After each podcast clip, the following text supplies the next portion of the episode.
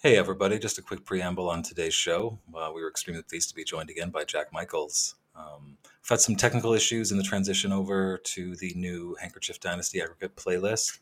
And the audio is not great for the first couple of minutes, but it gets better pretty quickly. Um, so, just a heads up. I also want to let you know that uh, the intro will be from the Hotline Miami soundtrack and the outro will be from Devo. So, without any further ado, this is Handkerchief Dynasty.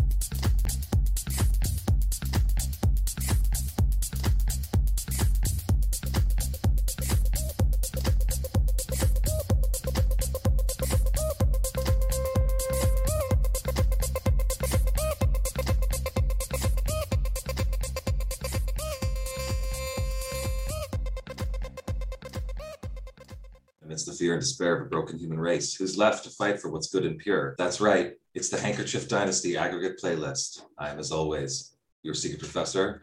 Jack Michaels joins the dynasty, ladies and gentlemen. Welcome, Jack. How are you? I'm doing good. I mean, you know, it's been a wild and wacky season, a wild and wacky year. Um, been uh, really enjoying uh, your commentary this year. It's been super cool to see you doing the TV. Um, how uh, how about you? You know what? It's been a great year. I've, uh, you know, obviously the club has been good, so everyone's going to sound better when the the club wins. Uh, I've enjoyed, you know, my my work on TV, but I've also, you know, been happy to do the games on the radio when it's a national game. So Mm. I, I actually think, in some respects, it's it's kept me sharp uh, on both mediums, and and so you know for that I'm I'm really grateful for the opportunity, but also uh, you know very much looking forward to the playoffs. This Mm. is uh, a time of year that I have not had the opportunity to join, you know, really enjoy on a you know on a regular basis since I've been here. So for me, uh, I'm extremely excited about the second season about to start. Yeah, me as well. I'll, I'll be honest. I've been I've been really impressed with uh, with your work this year. I feel like there and yeah, there's definitely been an extra element of joie de vivre um, in it that I've that I've really enjoyed. Like I think and I think that even like ties to the team as well. Like the team itself has more joie de vivre, and yes, part of that is a success, but I think also just they're they're growing into a newfound kind of confidence, a resilience, a maturity, a toughness. Um, you know, I think I think we're looking at a different team right now, and then it's taking me up until it's taking me basically the entire regular season to spiritually and psychologically prepare for the fact that I my my team is uh, you know a, a great Boy, team. that's Oilers deep. A great team. Yeah.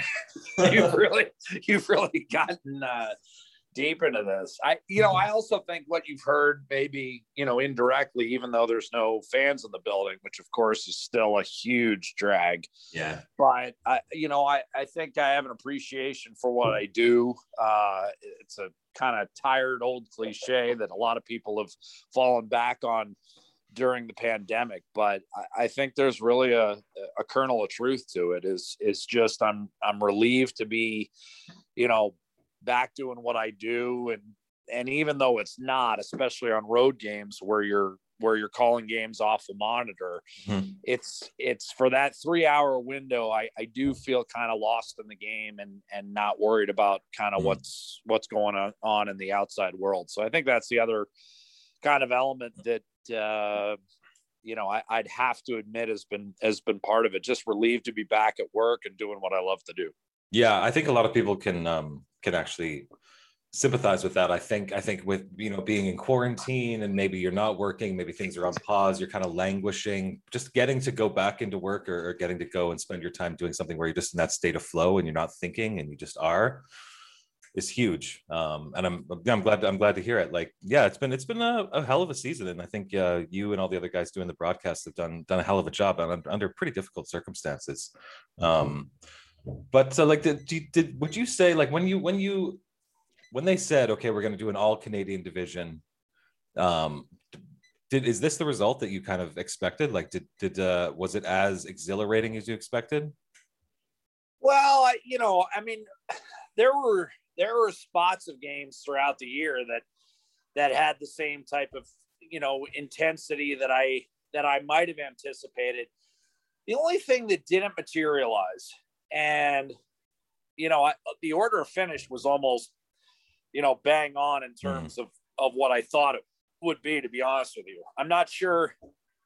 I know I got the top three of the four right. Uh, I'm not sure I got the third place team right. I can't remember whether I had Winnipeg in or out, but I had mm. I had Edmonton or Toronto Edmonton one two in that order, and I had Montreal in. Uh, but here's what I think.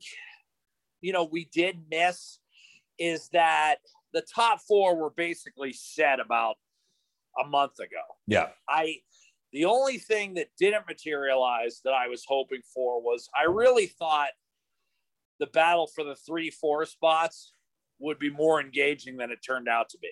Mm. So that's, I think, you know, if you were gonna if you were gonna nitpick about how the regular season went in the North Division, I just thought the last month would be a furious mm. you know, just absolute dogfight to the finish. Mm.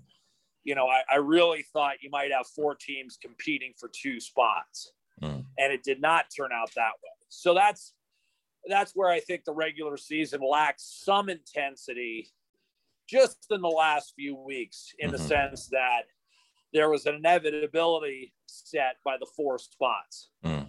And, you know, some of that may have had to do with Vancouver's COVID layoff, although yeah, you know, they weren't having a very good year at the time of the COVID layoff.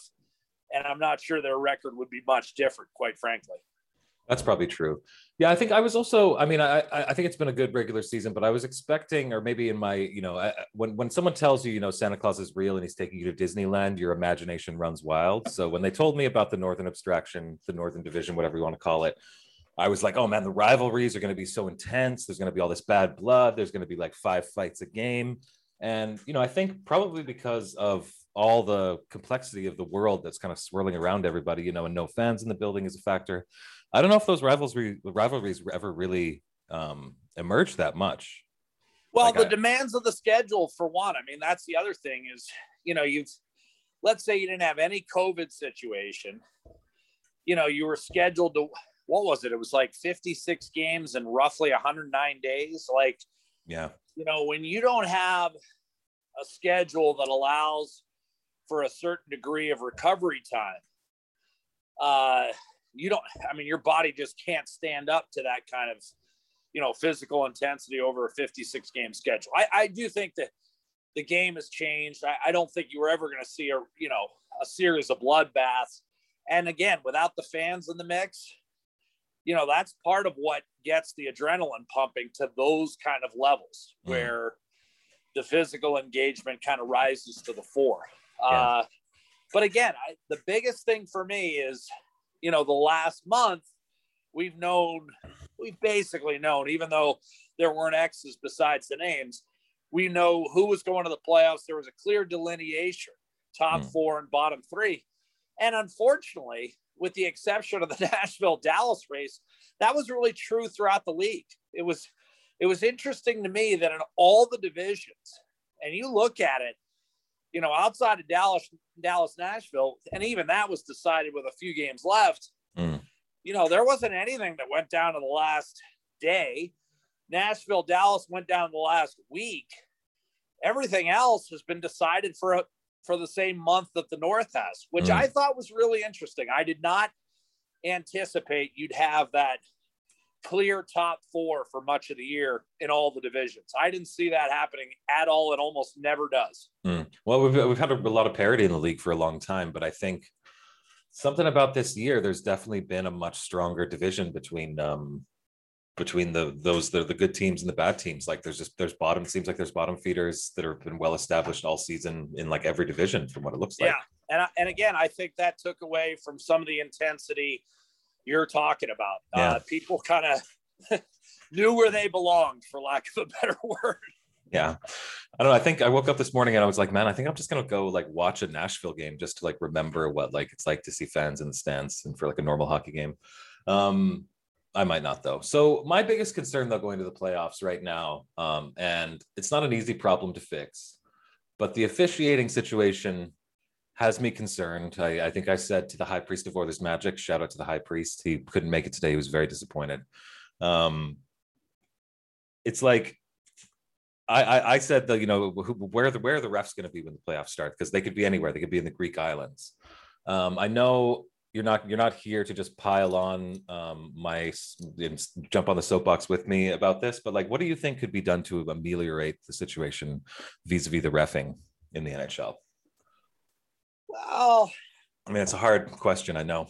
Yeah, that is a tough one. You're, you're kind of putting me on the precipice here. Like I, th- I, I think of another video this. review. You, yeah, you got to remember, you haven't had fresh sets of officials for any of these players.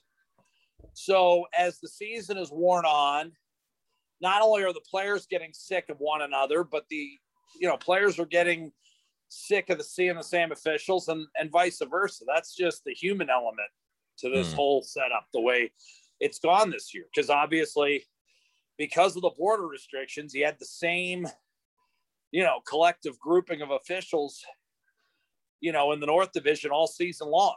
Whereas you know, a normal season, you could go four months without seeing, mm. you know, the same official or two. So, right. you know, I, I, think to some degree that was that that's part of it. Um, I haven't necessarily thought the officiating was any, you know, worse, better, mm. insert adjective this year than than any year. I will mm. say that, you know, for the most part, I think most of the games with lots of power plays occurred early on in the season. Mm-hmm. I think, much like so many years, as we've worn on the last six weeks or so, it's far more likely to see a game with one or two power plays for each side.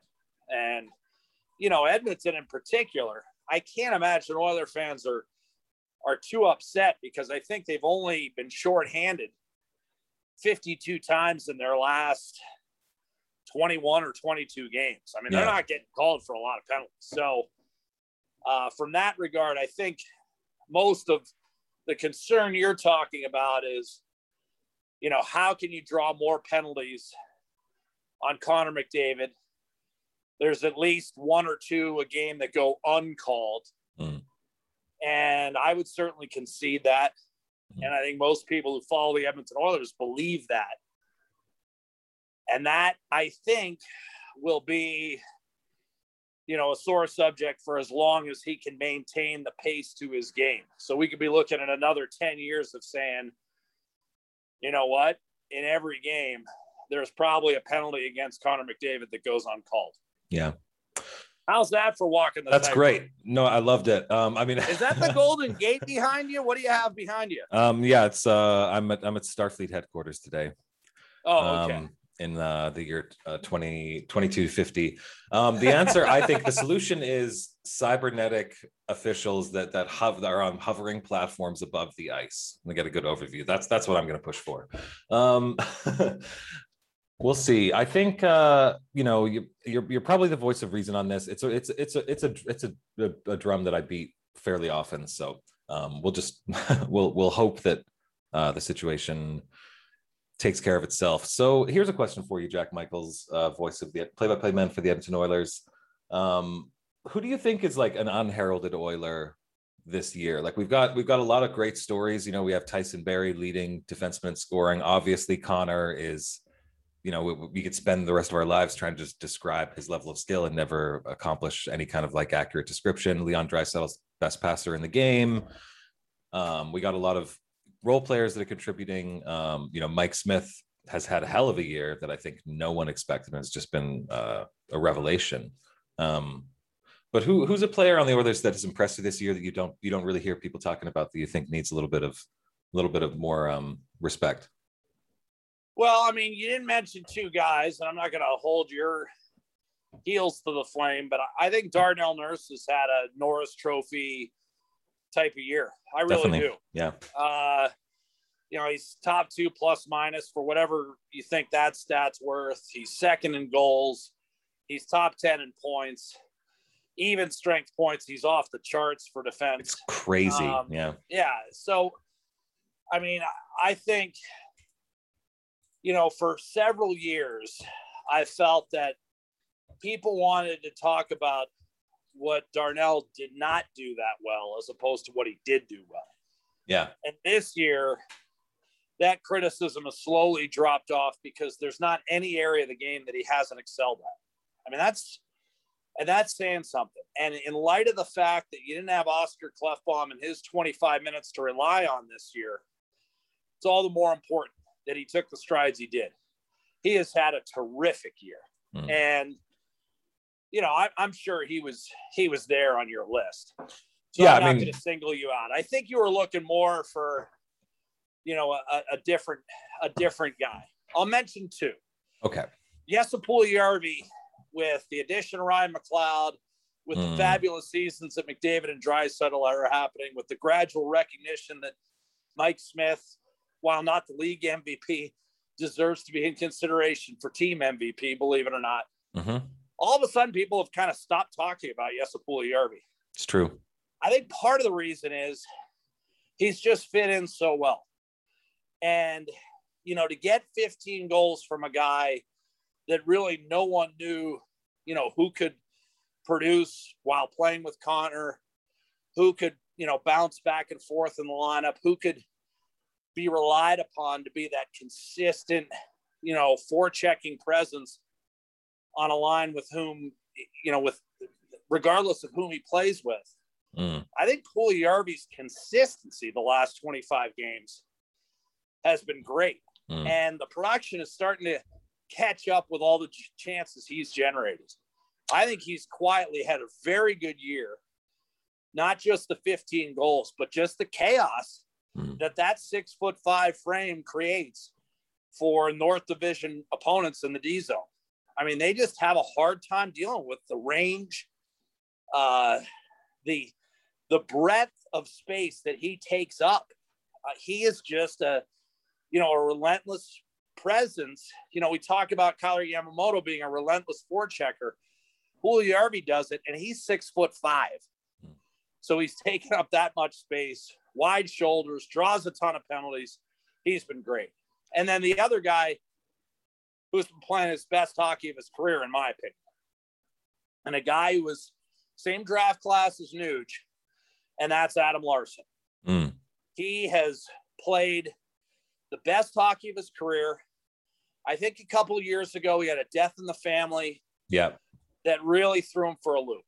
And why wouldn't it'd be a devastating situation for anyone mm-hmm. to deal with.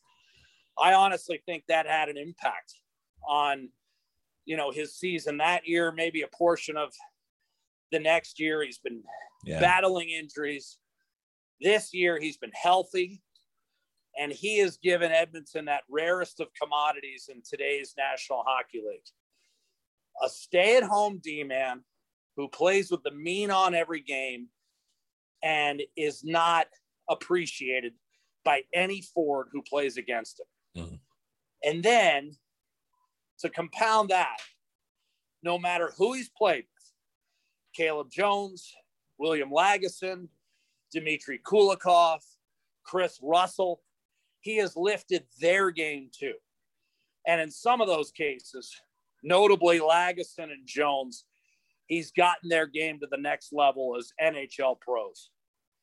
So he has had a tremendous calming and steadying influence on his own team while being one nasty piece of business for the other team to deal with all yeah. year long.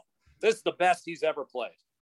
Yeah, he's had a hell of a year, and I think it definitely underappreciated. Um, un, uh, definitely not heralded enough. And I think I think if we don't re-sign him this offseason and he's not on that blue line next year, like we are going to feel that. You can make an argument. Acutely. You can make an argument right now. There's an argument to be made that of the three high-profile unrestricted free agents, Tyson Barrie, Ryan Nugent Hopkins, and Adam Larsson. that Larsson perhaps began the year as a third priority mm. and is now the top priority. You could make that argument fairly easily.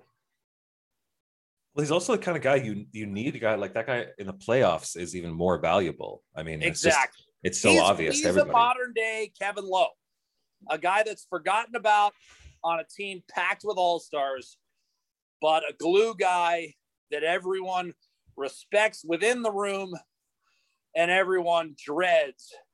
Not in terms of the fighting aspect, but just like Kalo, who wants to be, you know, worked over, hammered in the shins and in the calves all game? And just like Kalo, Adam Larsson routinely gets away with it. He's got a veteran's guile. He's respected by the officials. And again, because he plays like that all the time, they're not going to call everything.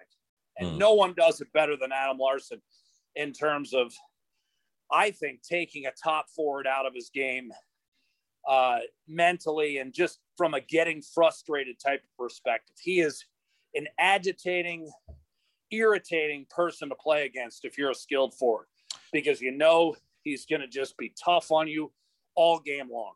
And no skilled forward wants to deal with that every night.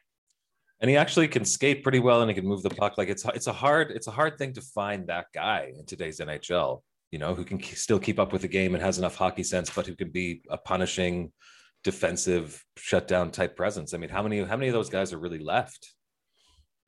Yeah no exactly. That's what i mean. Yeah. I mean it's just uh it's it's a it's a valuable commodity and not one that everyone has anymore uh that guy that, and again, I, you know, he doesn't bring a ton of offense, and that's what makes it interesting. Because what do you see when it comes to Norris Trophy? You always look at the top point guys amongst defense, and you can pluck one or two of the top three, and they're they're going to be your finalists. Adam mm. Larsson is never going to be found on that list, nor am I suggesting he's a Norris Trophy winner. But in terms of defensive defensemen, he's one of the top guys in the league. And yeah. I think he brings a lot that doesn't necessarily show up on the score sheet. Fantastic stuff, Jack. Listen, I know you got to take the kids to an appointment here, so we'll start the wind down procedure. But um, really, really glad we were able to have uh, a short little Minnesota here, little episode at a little episode Ito. Um, really been yeah. Uh, and what happened to the high priest? He talks a big game and then he doesn't show up. Well, like many religious officials, he yeah he does that so from time to time. I'm not sure. um, no, I'm, uh, he's he's been a busy guy, so I've, I've been even having having trouble getting him on mic. But um, but I'll hopefully you know maybe if we can get back on in the off season sometime, all three of us could have a, a fun a fun convo. Um, any advice for uh, for the Oilers fans out there as we prepare to uh, strap ourselves in and and you know assemble the various sliced meats and beers and snacks that we're going to need to steel our nerves for this uh, this exhilarating playoff run? You know, I would I would say enjoy it. I, I would say enjoy it and buckle up because I don't think it's going to be over quickly. Mm. I think this team has the belief system that they are capable of achieving a lot more than just escaping the North Division. Mm. I'm not prognosticating a run to the Stanley Cup final because I think when they get to the final four, unless there are a few huge upsets, they're going to be underdogs. But I think that mantle suits them just fine. And totally. like I said, I hope we get what everyone's hoping for, which is an Edmonton Toronto North Division final. I think that'd be great for the country, for each team's market. I know what the head to head record reads. But in my opinion, there are more question marks right now to be had in Toronto than there are in Edmonton. And yeah, I agree. Yeah, I agree. Okay, Jack, enjoy your day and uh, and we'll catch up again real soon, okay? Sounds like a plan. Thanks yeah. for squeezing me in and always oh. a pleasure to be on with you oh, guys. Thank you so much for taking the time. Yeah, anytime. Cheers.